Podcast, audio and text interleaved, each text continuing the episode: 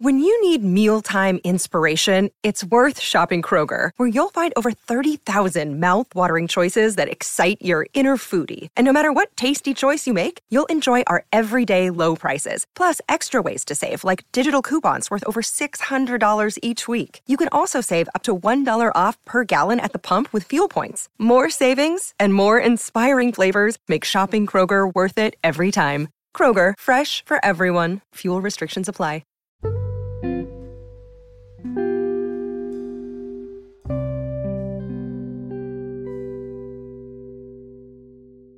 Welcome to the Ivory Tower Boiler Rooms first ever inaugural poetry playhouse. I am joined here with Erica. Hi, Erica. Hey, Andrew. Um, sadly, Adam, when we were recording this, um, has hopped out of Zoom, but you will hear his voice. Don't worry. All of you Adam Katz fanatics, um, he is present in the Playhouse.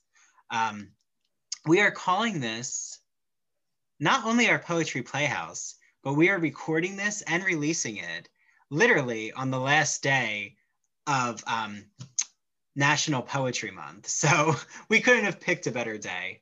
Um, also, Erica reminded me that it's Global Poetry Month. Um, so we have that to add as well.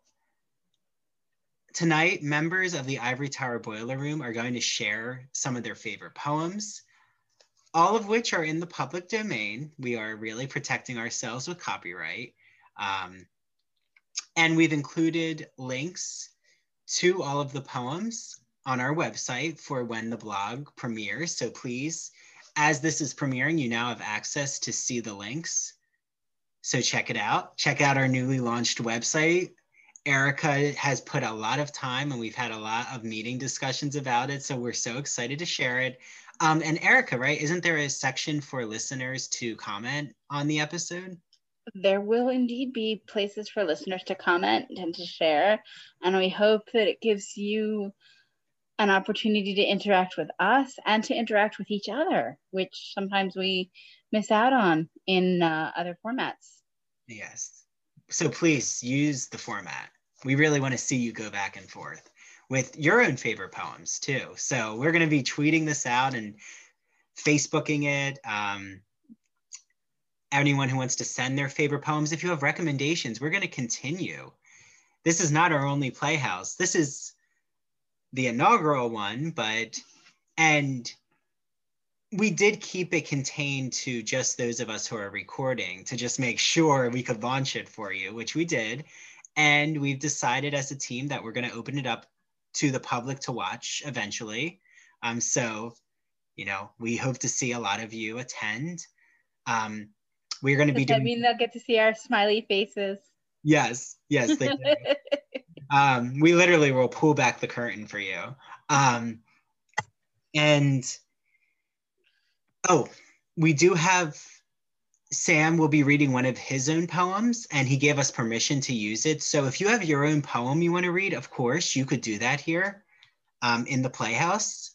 Um, that is our only um, contemporary poetry that you know you own the copyright to. So um, that is more than welcome uh, to do. So any of you who want to read your own poetry or you're really interested to be part of our playhouse as a performer, please email us. Um, Erica, can you remind the listeners of our email address? Sure. You can email us at ivorytowerboilerroom at gmail.com or you can find us on Facebook, and you should probably give them the Facebook and the Twitter handle so that I don't make a mistake. I sure. forget sometimes. Yeah, we have a lot of um, variations of our name going out there. So um, the Twitter is at Ivory Boiler Room, and the Facebook is the Ivory Tower Boiler Room. Um, basically, if you search in Google Ivory Tower Boiler Room, you will see all of our variations, um, an amalgam, so to speak. So we're really excited to present the Playhouse. I'm wearing, you can't see it, but maybe I'll take a picture for the blog space. There you go. Um, like that idea. I think you should. I'm, I have the I read um, queer people shirt, and as you'll hear, I read a very queer Victorian author. I'm not going to give it away. Um, and we have kind of a theme that was established as everyone was reading their poems. Do you want to speak, Erica, to the theme that you saw? Well, I, I think it's interesting too that, that about the theme. Um, and by the way, the poet I read also queer poet. Mm, um, but I think that, that what's interesting to about the theme, which is not queer poets, by the way, is that none of us consulted with each other as we made our choices. We shared an email and it said, sign up, tell us who you want to read or what you want to read, and show up. Um, but um, I guess it was kind of a gothic, disassociative, a little bit spooky kind of, which is interesting because it's, you know, spring and everything is blooming and it's light outside here and and everything as we're recording this and we're reading these dark poems. Yeah. Like, is our psyche actually matching the weather outside? And there's that yeah. Um, like you said, disassociative juxtaposition. Yeah. So a lot of our poems actually, some of them speak directly to spring and the turning of a season and mm-hmm. how to work through trauma and work through death. And yeah, these are these are pandemic poems. Um, I think yeah i think you you're right. And that's that's kind of like i said interesting that nobody talked to each other ahead of time about you know certainly not you and adam and i who talk just daily in some you know permutation. Yeah. And um you will hear after each individual person who introduces themselves they'll say where they're broadcasting from which is always exciting what poem they're reading and then all of us come back together and we give a reading of Christina Rossetti's Goblin Market. So there, yes, there is fear and chaos and destruction, but you'll be happy to know we've ended on a turning point towards optimism. So mm-hmm. all is not lost in that poem. I think we should should share too. Why Goblin Market? Why why did we pick Goblin Market? Yeah, so it kind of thank you, Erica, for the mm-hmm. not that Erica and I haven't we've uh, rehearsed this a little, um, but I'll read just a quote from Matthew Zapruder, who I really liked his Why Poetry book. I liked it so much that I assigned it when I've taught Intro to Poetry as a way of easing students with their anxiety around poetry. Um, and this is what he speaks to. Why does that anxiety exist? Um, so he says, I really do think that so much of what keeps people away from poetry is a firmly held and incorrect idea about poetic language. That whatever is on the page can't possibly be what is, quote, really meant, it's a paradox because to read poetry is to look for that transcendent transcendence poetry can give. The way it can bring us out of ordinary experience into different levels of understanding, or more exciting, even magical realms.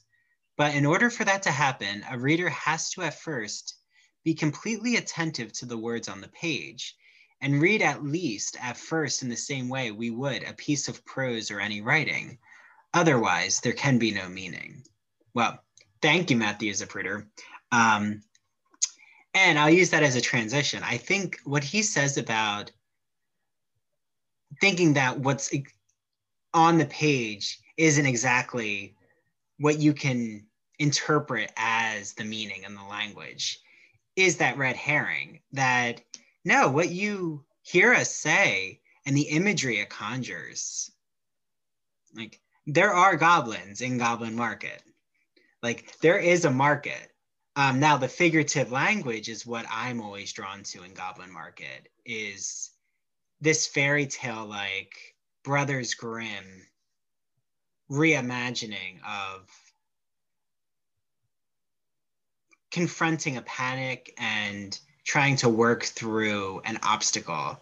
Um, but like Eric and I were discussing off the air, there's a lot of undercurrents of disturbing behavior that you might find yourself imagining and interpreting, and that is there for you. If that's there for you, it is valid as an interpretation. So, yeah, that's what excites me about Goblin Market.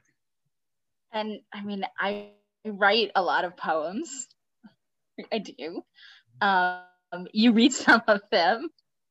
And I mean, as somebody who writes poems, yeah, I can certainly speak to the idea that sometimes it really is just what's on the page, and sometimes there's layers. Like what's in my head is one thing, and it's on the surface, and I write these words. And what I write into those words is important, but it's not just what I write into the words. It's what you read in those words. I mean, it's like the phrase that we were talking about when I was talking about Spanish moss. You know, there's a lot of ways people are going to see that. I really want them to hear oh, that. Oh, that, that, what was it? It was something like, um, oh, I don't remember exactly what it was, but it was something, oh, desire dripped, something, something about desire dripping like Spanish moss from the trees. Mm. Um, and it was a scene with that I was writing or something I was writing with with two people who were awkwardly interested in each other. Um, yeah. Strangely, in a short story, which I never write, but uh, I'm making an effort here. Yeah, in just that sense, I think that's a great transition into our first poem you'll hear. Um, from Mary, who reads The Raven, right? And The Raven, a lot of you might have read it in middle school, or it's going to bring you back to grade school. Like this simile you created with desire being compared to Spanish moss, right? There's the figurative device, you have the image of the moss, but right, what is the actual, what's behind the simile? What is the theme that you're trying to drive at. And I think that's what, even with the Raven, yes. Does the Raven always quote nevermore? Yes. right? That's the continual repetition. Um, but it's not just about the Raven squawking. Like, no, it exists. Like, that's what Zapruder I really like. It is there and it is on the page, but what does it conjure out of you, the listener, when you hear us recite these verses? It's the effect of your own, where your mind goes to. And that's what I really like about poetry is it's an immersive experience that, yeah, definitely exists with the other genres. I am still a fan of prose. I love prose. But there is something about that fragmentary just it got there on the page and you're trying to piece together what else is left out of the conversation. So we're so happy to welcome you all to the Playhouse. We can't wait to continue. And yes, we will turn to prose. Um, like we've been teasing, there is the Great Gatsby coming up in the summer. Um, and, but I will say, not even that is all contained in the words. There's a lot of um, poetics involved in every writing. So maybe, Erica, can you actually bring up, I think, before we end our intro, what you said about the root of poetry, or maybe like why start with poetry with its origin? Because poetry is really at the root of storytelling. It's it's oral tradition. It's the, the beginnings of literacy it, you know are, are in poetry it's how we learn to tell stories and even as you know even now as small children and i have two children so i've been through a lot of nursery rhymes and poems and I um I have a 13 year old who I read um, Paul Revere with Oh, every yeah. year on her birthday. yeah. Um, And the rhyme scheme Yeah. of Paul Revere it's sticks with you. sure, Yeah. It's a sure. great On the 18th of April in 75, you know, I probably will never forget. Yeah, well, it's like Uh, we all hear the raven, those lines will stay with us. And so many of the poems we all, I'm not sure if, I think almost every poem has a rhyme scheme. Um, if not, I know Goblin Market, we end on a rhyme scheme. Um, the poem I read has a very strict rhyme. Um, and it puts you in that dream state. Um, so yeah, but that kind of rhyming really helps with your memory, literacy, um, and that oral tradition. Like the- saying, like we are bards. You know, we are kind of recap revisiting that bard tradition, and yeah, I think that's why poetry. That's why we're starting here is for that first playhouse experience. Um, and I at the appreciate you roots. indulging me. yeah, oh, and Erica wanted to start with poetry, but I, I, I agreed. Yeah, agree wholeheartedly. So on that note, we welcome you all, and now let's begin. The following poem will be read by Adam Katz, fellow Ivory Tower Boiler Room co-host. So um, this is called uh, Jubilate Agno, Re- Rejoice in the Lamb by Christopher Smart. And the story that I heard is that it was actually written, at least in part, on the wall of the sanitarium where he was staying because he. I don't, I don't, I don't know the full story, but he ended up in a sanitarium. Um, and the, the this is the most often quoted passage um, which begins for i will consider my cat Jeoffry. And you'll see why i like it. Um, so from jubilate agno by christopher smart. For i will consider my cat jeffrey for he is the servant of the living god duly and daily serving him for at the first glance of the glory of God in the east, he worships in his way. For this is done by wreathing his body seven times round with elegant quickness. For then he leaps up to catch the musk, which is the blessing of God upon his prayer. For he rolls upon prank to work it in. For having done duty and received blessing, he begins to consider himself. For this is done, uh, for this he performs in 10 degrees.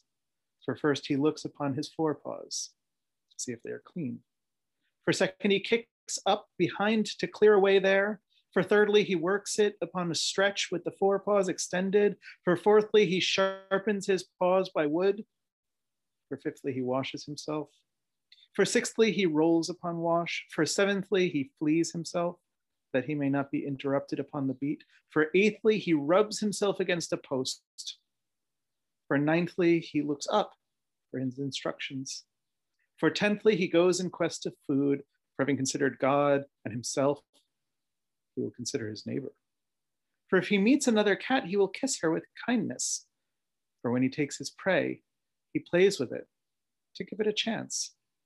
For one mouse in seven escapes by his dallying.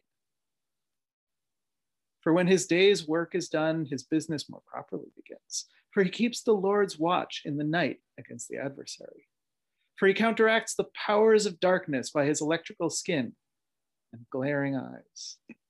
For he counteracts the devil, who is death, by brisking about the life. For in his morning orisons he loves the sun, and the sun loves him. For he is of the tribe of tiger. For the cherub cat is a term of the angel tiger. For he has the subtlety and hissing of a serpent, which in goodness he suppresses.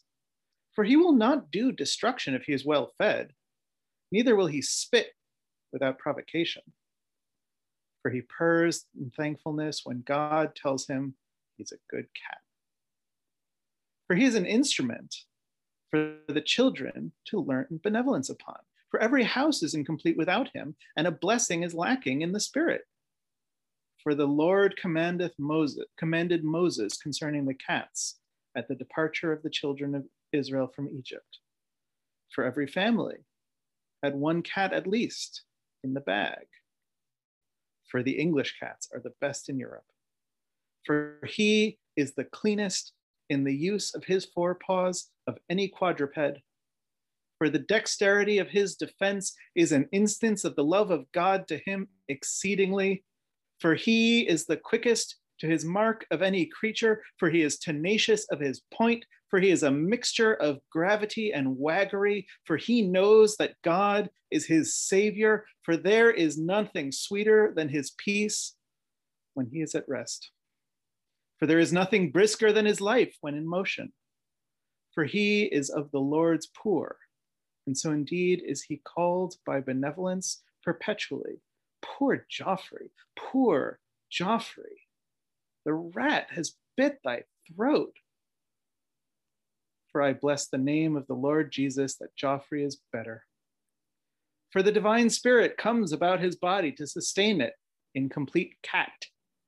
For his tongue is exceedingly pure, so that it has in purity what it wants in music. For he is docile and can learn certain things.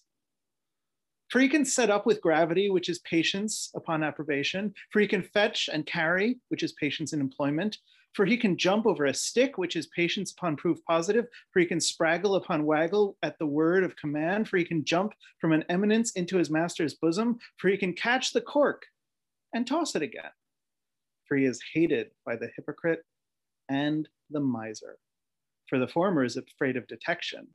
For the latter refuses the charge for he camels his back to bear the, first notion of business, for he is good to think on, if a man would express himself neatly.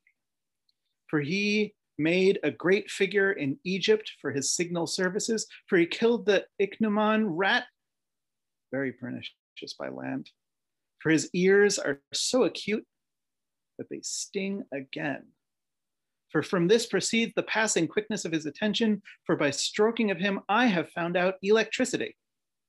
For I perceive God's light about him, both wax and fire, for the electrical fire is the sub- spiritual substance which God sends from heaven to sustain the bodies of both man and beast. For God hath blessed him in the variety of his movements, for though he cannot fly, he is an excellent clamorer for his motions upon the face of the earth are more than any other quadruped. For he can tread to all the measures upon the music, for he can swim for life, for he can creep.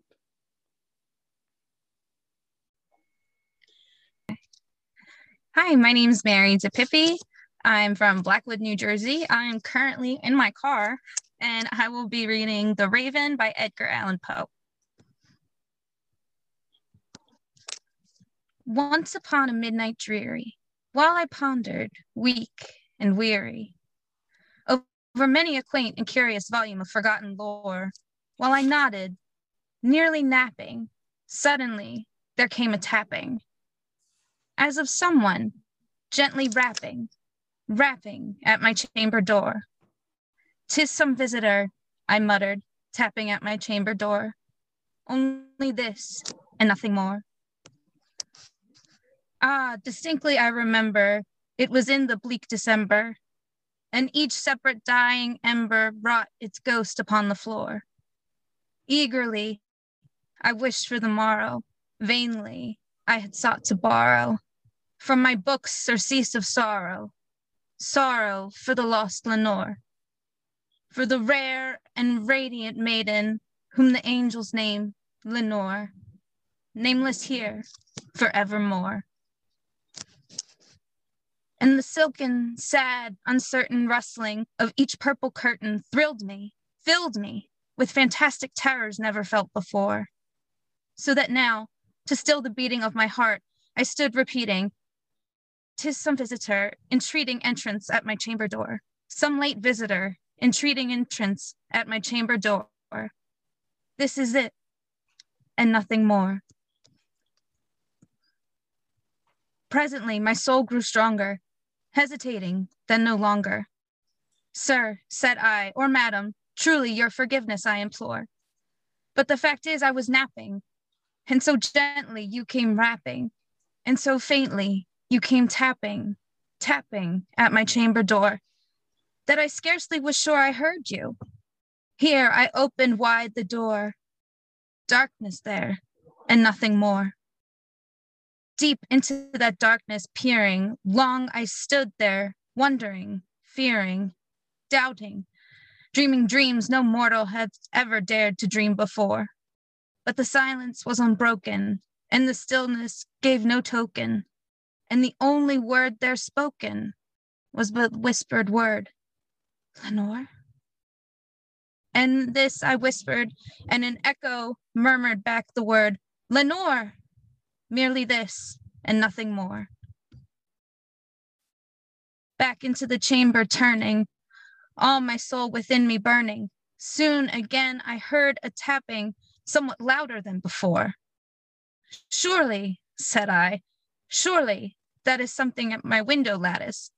Let me see, then what thereat is, and this mystery explore. Let my heart be still a moment, and this mystery explore. Tis the wind and nothing more. Open here I flung the shutter, when, with many a flirt and flutter, in there stepped a stately raven of the saintly days of yore. Not the least obeisance made he, not a minute stopped or stayed he, but with mine of lord or lady perched above my chamber door, perched upon a bust of Pallas just above my chamber door, perched and sat, and nothing more. This ebony bird beguiling my sad fancy into smiling, by the grave and stern decorum of the countenance it wore. Though thy crest be shorn and shaven, thou, I said, art sure no craven, ghastly grim and ancient raven, wandering from the nightly shore. Tell me, thy lordly name is on the nightly Plutonian shore. Quoth the raven, nevermore. Much I mild, marveled at this ungainly fowl to hear discourse so plainly, though its answer little meaning, little relevancy bore. For we cannot help agreeing that no living being ever yet was blessed with seeing bird above his chamber door, bird or beast upon the sculpture bust above his chamber door, with such a name as nevermore. But the raven sitting lonely on the placid bust spoke only that one word, as if his as if his soul in that one word he did outpour. Nothing farther than he uttered, not a feather, not a fluttered, till I scarcely more than muttered. Other friends have flown before. On the morrow he will leave me, as my hopes have flown, flown before. Then the bird said, nevermore. Startled at the stillness broken by reply so aptly spoken, doubtless, said I, what it utters, its only stock and store, caught from some unhappy master, whom unmerciful disaster followed fast and followed faster, till his songs one bore, one burden bore, till the dirges of his hope that melancholy burden bore, of never, nevermore. But the raven still beguiling all my fancy into smiling. Straight I wheeled a cushioned seat in front of bird and bust and door. Then upon the velvet sinking, I betook myself to liking, to linking, fancy unto fancy, thinking what this ominous bird of yore, what this grim, ungainly, ghastly, gaunt, and ominous bird of yore meant in croaking, nevermore.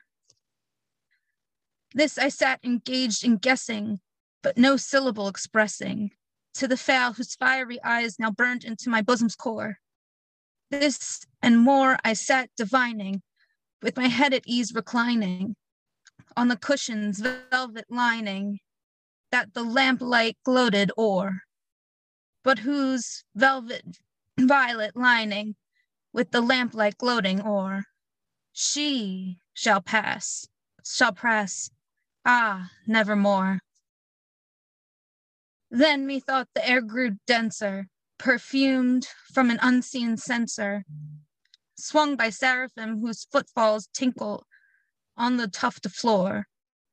Wretch, I cried, thy God hath lent thee, by these angels he hath sent thee, respite, respite, and pent thee from thy memories of Lenore.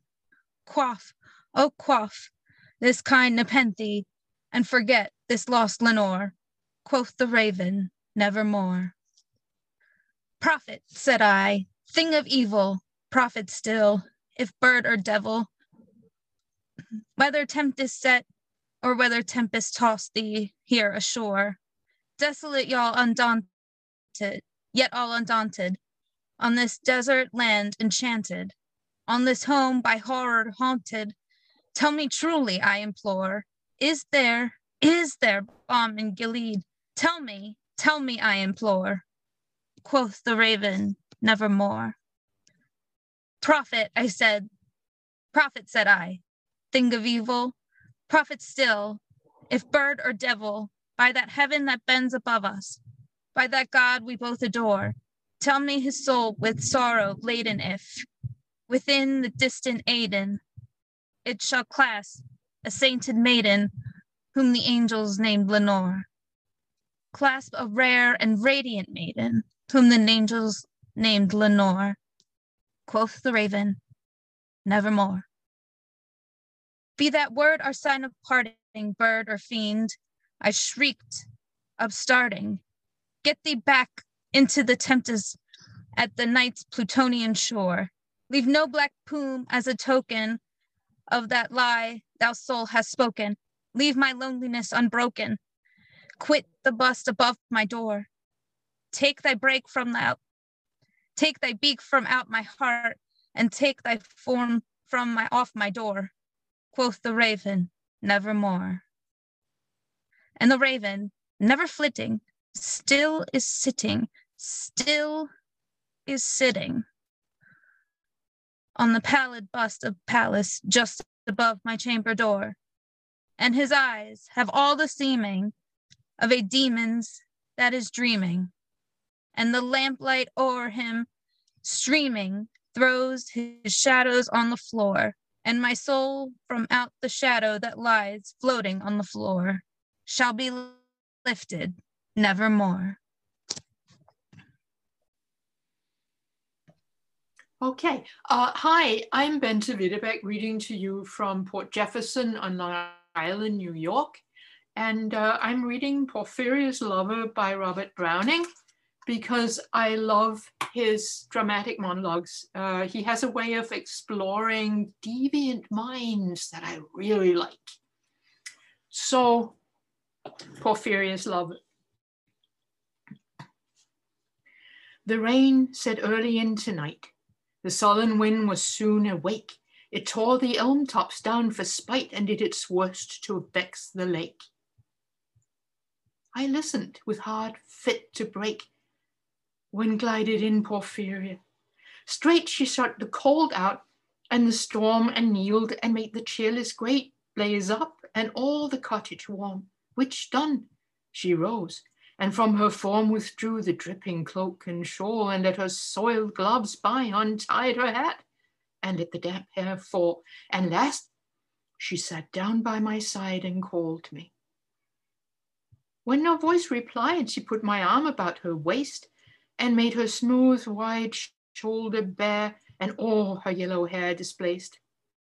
And stooping, made my cheek like there and spread all her yellow hair, murmuring how she loved me. She too weak for her heart's endeavor to set its struggling passion free from pride and vainer ties to sever and give herself to me forever. But passion sometimes would prevail, nor could tonight's gay feast restrain a sudden thought of one so pale for love of her, and all in vain. So she was come through wind and rain. Be sure, I looked up at her eyes, happy and proud. At last, I knew Porphyria loved me. Surprise made my heart swell, and still it grew while I debated what to do. That moment she was mine, mine, fair, perfectly pure and good. I found a thing to do. And all her hair one long yellow string, I wound three times her little throat around and strangled her. No pain felt she. I'm quite sure she felt no pain. As a shot bud that holds a bee, I warily oped her lids. Again laughed the blue eyes without a strain, and I untightened next the tress about her neck. Her cheek once more blushed, bright beneath my burning kiss. I propped her head up as before, only this time my shoulder bore her head, which droops upon it still.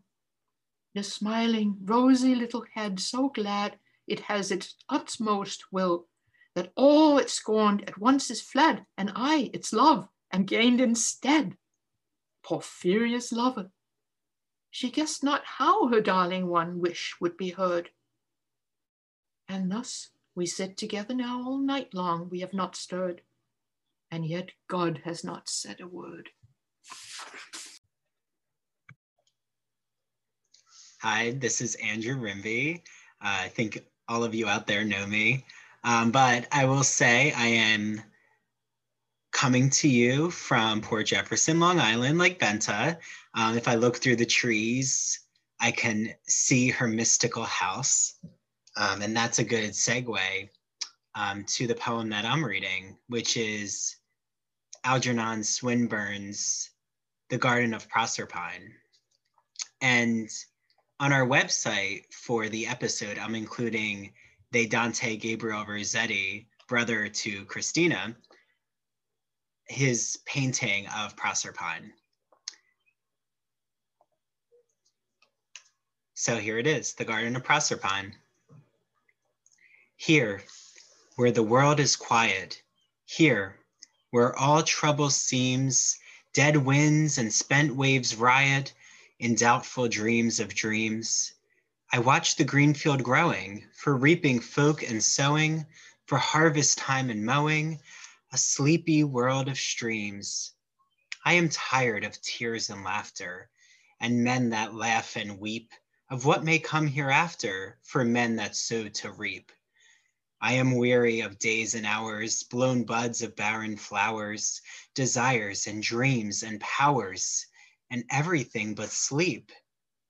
Here life has death for neighbor, and far from eye or ear, wan waves and wet winds labor weak ships and spirits steer. They drive adrift and wither.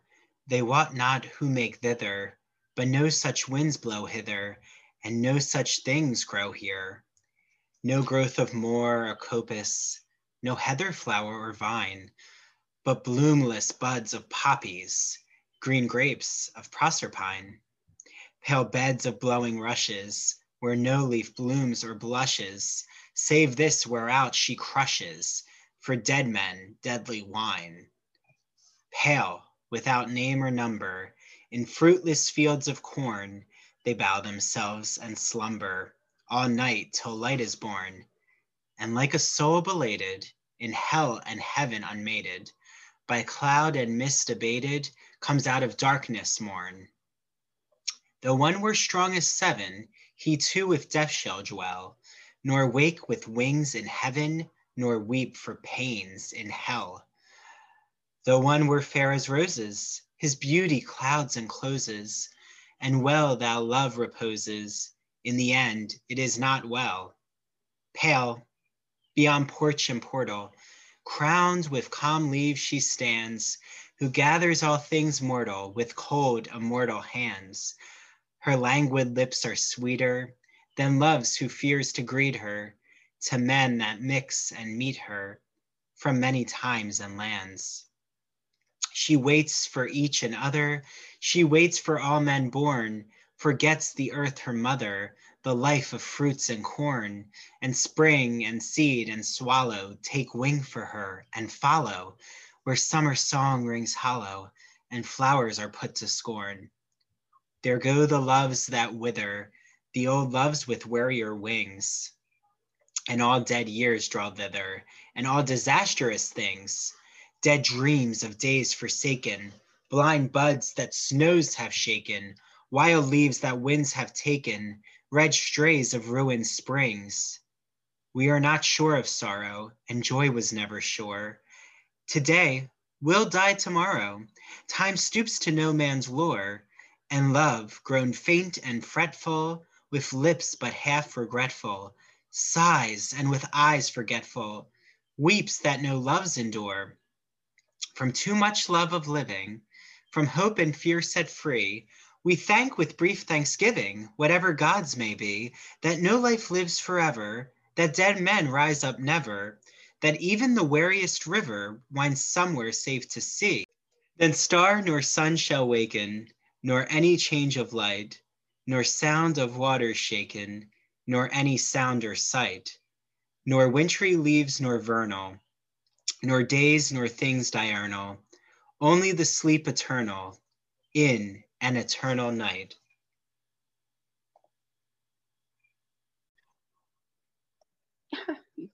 Hi, I'm Erica Grimay, and I'm in Central Florida.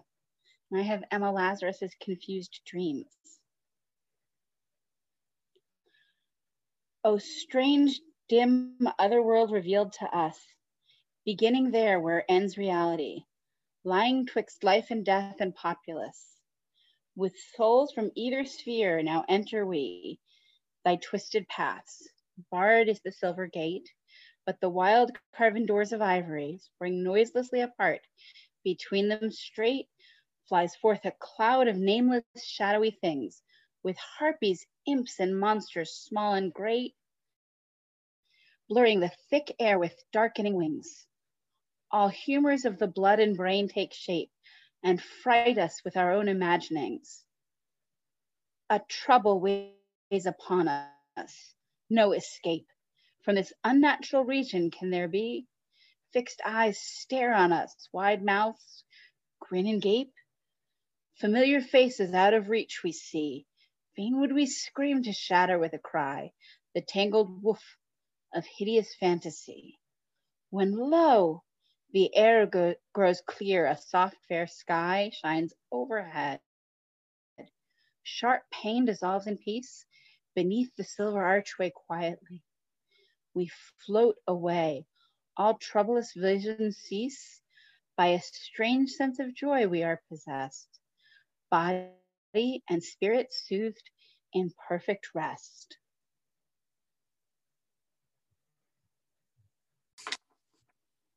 All right. Uh, hi, my name's Sam Finesilver. I'm originally from Long Island. I live, I'm calling in from Brooklyn, New York. I'd like to read an original poem of mine called Mercy. All right. I got drunk at your dive bars and slept upon your wooden hull, sucking up liquor and water alike as if to bail out the ship. I slept in your abandoned buildings and burnt my sneakers by the fire. I really thought that I could wipe away my whole past with every stroke of a rusted razor but I always seemed to wake up in your city, awoken by the tough love light bulb of reality. But where some chose to embrace its merciful gaze, I preferred to complain of the heat and that whatever was inside that bulb could give me cancer. Now I live in a more moderate climate, although my room's a little cold. I spend my days assisting local travelers and throwing you out of my mind. Thank you.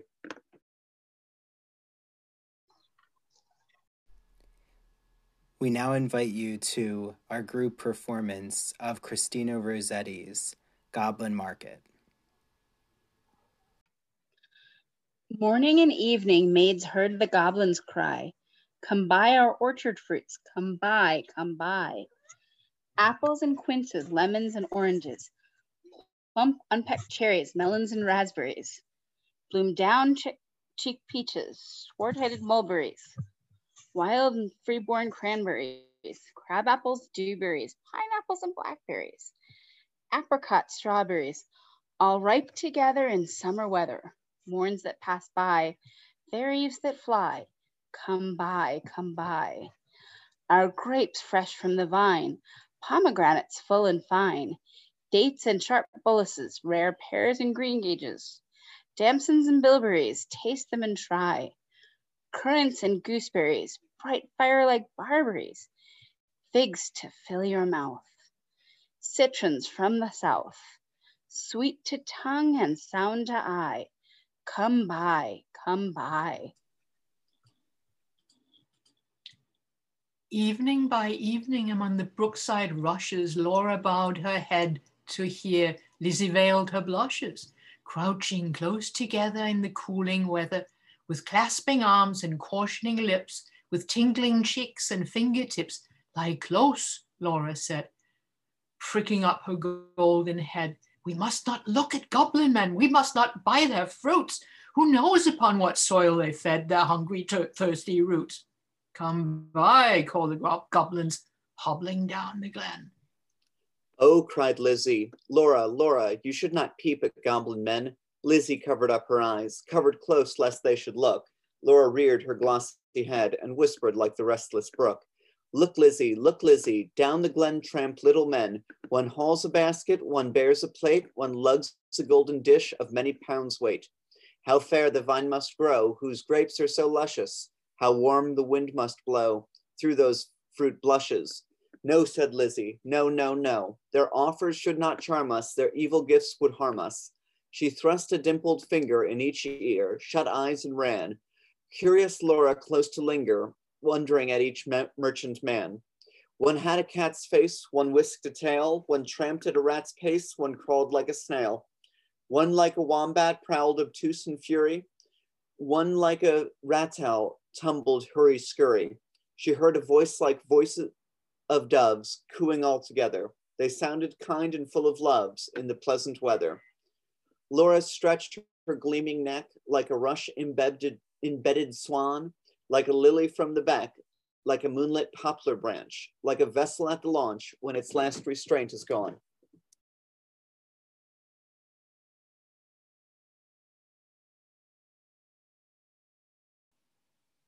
Backwards up the mossy glen turned and trooped the goblin men with their shrill repeated cry, Come buy, come buy. When they reached where Laura was, they stood stock still upon the moss, leering at each other. Brother with queer brother, signaling each other. Brother with sly brother. One set his basket down, one reared his plate, one began to weave a crown of tendrils, leaves, and rough nuts brown men sell not such in any town. One heaved the golden weight of dish and fruit to offer her. Come buy, come buy, was still their cry. Laura stared, but did not stir, longed, but had no money. The whisked tailed merchant bade her taste in tones as smooth as honey. The cat face heard, the rat faced spoke a word welcome, and the snail paced was even heard. One parrot voiced and jolly cried, Pretty goblin, still for pretty Polly. One whistled like a bird. But sweet tooth Laura spoke in haste. Good folk, I have no coin to take where to purloin. I have no copper in my purse, I have no silver either, and all my gold is on the firs that shakes the windy weather above the ru- above the rusty heather. You have much gold upon your head, they'd answered all together. Buy from us with a golden curl. She'd clip a precious golden lock. She dropped a tear more rare than pearl, then sucked their fruit, globes fair to red, fair or red, sweeter than honey from the rock, stronger than men rejoicing wine, clearer than water flowed that juice she never tasted before. How should it cloy with length of use? She sucked and sucked and sucked the more fruits which that unknown orchard bore. She sucked until her lips were sore, then flung the empty rinds away. but gathered up one kernel stone, and knew it was night, and knew not was it night or day. And she, as she turned home alone. Lizzie met her at the gate, full of wise upbraidings. Dear, you should not stay so late. Twilight is not good for maidens. Should not loiter in the glen in the haunts of goblin men. Do you not remember Jenny, how she met them in the moonlight? took their gifts both choice and many, ate their fruits and wore their flowers, plucked from bowers, where summer ripens at all hours. But ever in the noonlight, she pined and pined away, sought them by night and day, found them no more, but dwindled and grew gray, then fell with the first snow, while to this day no grass will grow where she lies low. I planted daisies there a year ago that never blow, you should not loiter so. Nay, hush, said Laura. Nay, hush, my sister.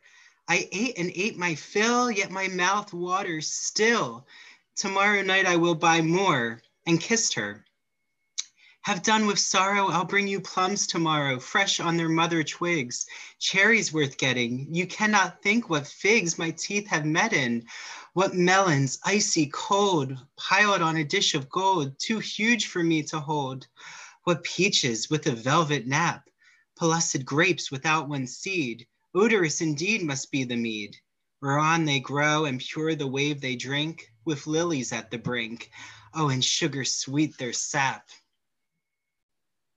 Golden head by golden head, like two pigeons in one nest, folded in each other's wings, they lay down in their curtain bed, like two blossoms on one stem like two flakes of new fallen snow, like two one, wands of ivory tipped with gold for awful kings. Moon and stars gazed in at them, wind sang to them lullaby, lumbering owls forbore to fly, not a bat flapped to and fro round their rest, cheek to cheek and breast to breast, locked together in one nest. Early in the morning, when the first cock crowed his warning, meet like bees as sweet and busy, Laura rose with Lizzie. Fetched in honey, milked the cows, aired and set to rights the house, kneaded cakes of whitest wheat, cakes for dainty mouths to eat. Next churned butter, whipped up cream, fed their poultry, sat and sewed, talked as modest maidens should. Lizzie with an open heart, Laura in an absent dream, one content, one sickened part, one warbling for the mere bright day's delight, one longing for the night. At length slow evening came, they went with pitchers to the reedy brook, Lizzie most placid in her look, Laura most like a leaping flame. They drew the gurgling water from its deep, Lizzie plunked, plucked purple and rich golden flags, then turning homeward said, the sunset, the sunset flushes those furthest loftiest crags, Come, Laura, not another maiden lags. No willful squirrel wags, the beasts and birds are fast asleep.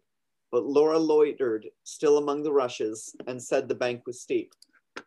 And said the hour was early still, the dew not fallen, the wind not chill, listening ever, but not catching the customary cry, come buy, come buy, with its iterated jingle of sugar baited words, not for all her watching, once discerning even one goblin racing, whisking, tumbling, hobbling, let alone the herds that used to tramp along the glen in groups or single of brisk fruit merchant men.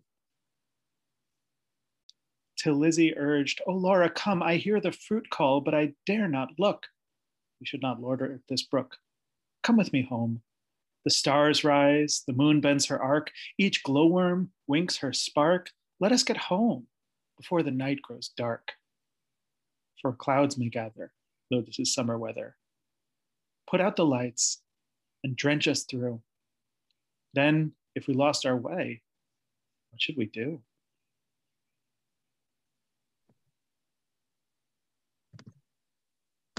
Laura turned cold as stone to find her sister, heard that cry alone, that goblin cry, Come buy our fruits, come buy. Must she then buy no more such dainty fruit? Must she no more such succutious pasture find? Gone deaf and blind? Her tree of life drooped from the root. She said not one word in her heart's sore ache, but peering through the dimness, not discerning, trudged home, her pitcher dripping all the way. So crept to bed and lay, silent till Lizzie slept, then sat up in a passionate yearning and gnashed her teeth for bulk desire and wept as if her heart would break. Day after day, night after night, Laura kept watch in vain. In sullen silence of exceeding pain, she never caught again the goblin cry, Come buy, come buy. She never spied the goblin men hawking their fruits along the glen. But when the noon waxed bright, her hair grew thin and gray. She dwindled as the fair full moon doth turn to swift decay and burn her fire away. One day, remembering her kernel stone, she set it by a wall that faced the south, dewed it with tears, hoped for a root, watched for a waxing shoot. But there came none. It never saw the sun. It never felt the trickling moisture run, while with sunk eyes and faded mouth, she dreamed of melons as a traveler sees, false waves in desert drouth, with shades of leaf-crowned trees, and burns the thirstier in the sandful breeze. She no more swept the house, tended the fowls and cows, fetched honey, kneaded cakes of wheat, brought water from the brook, but sat down listless in the chimney nook and wouldn't eat. Tender Lizzie could not bear to watch her sister's cankerous care, yet no share she night and morning caught the goblin's cry, Come buy our orchard fruits, come buy, come buy.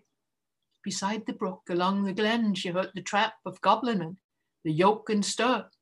Poor Laura could not hear, longed to buy fruit to comfort her, but feared to pay too dear. She thought of Jeanie in her grave, who should have been a bride, but who for joy's brides hoped to have fell sick and died in her gay prime.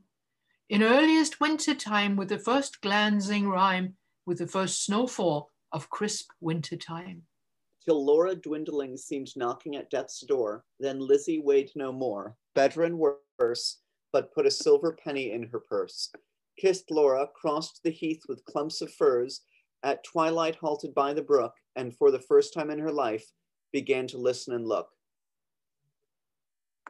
Laughed every goblin when they spied her peeping, came towards her hobbling, flying, running, leaping, puffing and blowing, chuckling, clapping, crowing, plucking and gobbling, mopping and mowing, mowing, full of airs and graces, pulling wry faces, demure grimaces, cat-like and rat-like, rattle and wombat-like, snail place paced in a hurry, parrot voiced and whistler, helter skelter, hurry scurry, chattering like magpies, fluttering like pigeons, gliding like fishes, hugged her and kissed her, squeezed and caressed her, stretched up their dishes, panniers and plates, look at our apples, russet and done, bob at our cherries, bite at our peaches, citrons and dates, grapes for the asking, pears red with basking, out in the sun, plums on their twigs, pluck them and suck them, pomegranates, figs. Good folk, said Lizzie, mindful of Jeanie. Give me much and many. Held out her apron, tossed them her, penny. Nay, take a seat with us, honor, and eat with us, answered, grinning. Our feast is but beginning. Night yet is early, warm and dew pearly, wakeful and starry. Such fruits as these no man can carry. Half their bloom would fly, half their dew would dry, half their flavor would pass by. Sit down and feast with us. Be welcome guest with us. Cheer you and rest with us. Thank you, said Lizzie, but one waits at home for me. So without further parleying, if you will not sell me any of your fruits, though much and many, give me back my silver penny. I tossed you for a fee. They began to scratch their pates, no longer wagging, purring, but visibly demurring. grunting, snarling. One called her proud, cross grained, uncivil. Their tones waxed loud, their looks were evil. Lashing their tails, they trod and hustled her, elbowed and jostled her, clawed with their nails, barking, mewing, hissing, mocking, tore her gown, soiled her stocking, twitched her hair out by their roots, stamped about stamped upon her tender feet, held her hands and squeezed their fruits against her mouth to make her eat. White and golden Lizzie stood, like a lily in a flood, like a rock of blue veined stone, lashed by tides obstreperously, like a beacon left alone, in a hoary roaring sea, sending up a golden fire, like a fruit crowned orange tree, white with blossoms, honey sweet, sore, beset by wasp and bee, like a royal virgin town, topped with gilded dome and spire, close beleaguered by a fleet, mad to tug her standard down.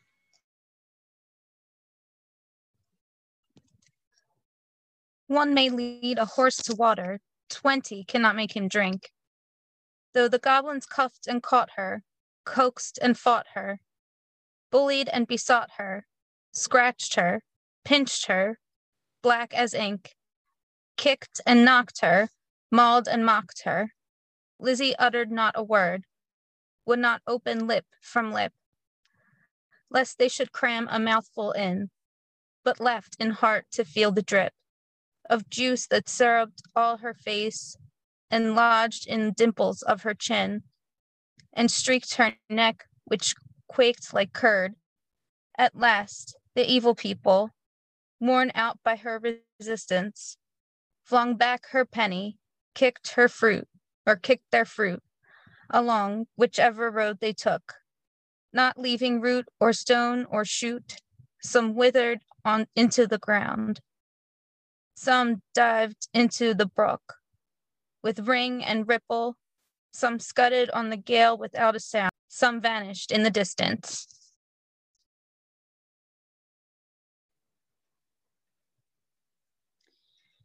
In a smart ache tingle, Lizzie went her way, knew it was not night or day, sprang up the bank, tore through the furze, threaded corpse and dingle, and heard her penny jingle, bouncing in her purse.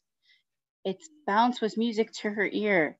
She ran and ran as if she feared some goblin man, dogged her with jibe or curse, or something worse. But not one goblin scurried after, nor was she pricked by fear. The kind heart made her windy paced, that urged her home quite out of breath with haste and inward laughter. She cried, Laura, up the garden, did you miss me? Come and kiss me. Never mind my bruises. Hug me, kiss me, suck my juices, squeezed from goblin fruits for you. Goblin pulp and goblin dew. Eat me, drink me, love me. Laura, make much of me. For your sake, I've braved the glen and had to do with goblin merchantmen. Laura started from her chair, flung her arms up in the air, clutched her hair. Lizzie, Lizzie, have you tasted for my sake the fruit forbidden? Must your light like mine be hidden? Your young life like mine be wasted, undone in mine undoing, and ruined in my ruin? Thirsty, cankered, goblin ridden, she clung about her sister, kissed and kissed and kissed her. Tears once again refreshed her shrunken eyes, dropping like rain after long, sultry drought. Shaking with anguish, fear, and pain, she kissed and kissed her with a hungry mouth. Her lips began to scorch. That juice was wormwood to her tongue. She loathed the feast, writhing. As one possessed, she leapt and sung, rent all her robe, and wrung her hands in lamentable haste and beat her breast. Her locks streamed like the torch borne by a racer at full speed, or like the mane of horses in their flight, or like an eagle when she stems the light straight toward the sun, like a caged thing freed, like a flying flag when armies run.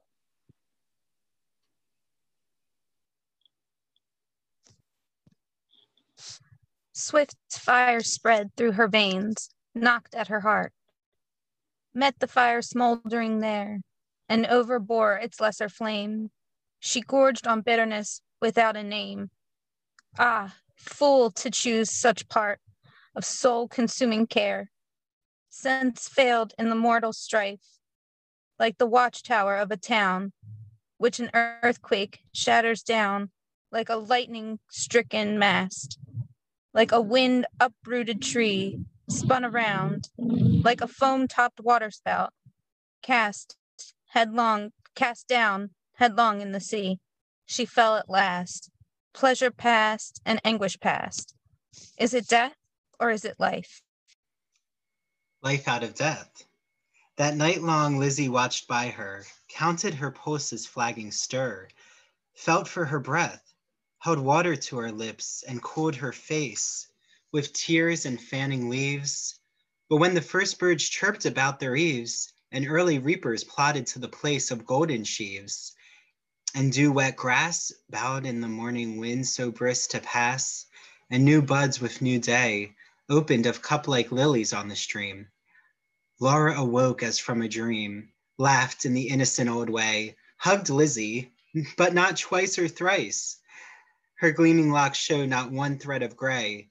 Her breath was sweet as May, and light danced in her eyes.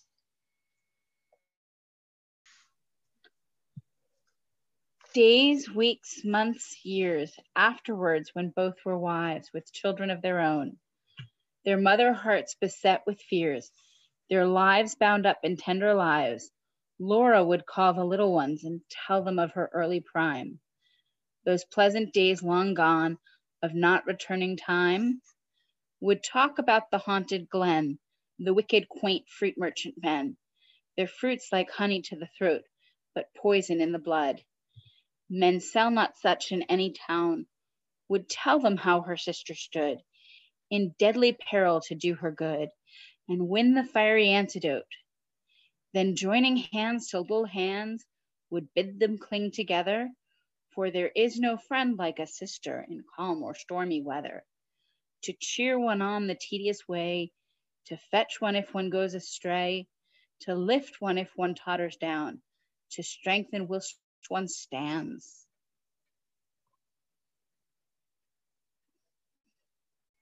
Thank you all for listening, and we hope you're staying safe and healthy out there. And we can't wait for our next Poetry Playhouse. And thanks to all of our performers. Here is our bookmark to the episode. We now present Emily and Michael O'Brien performing Blackberry Blossom.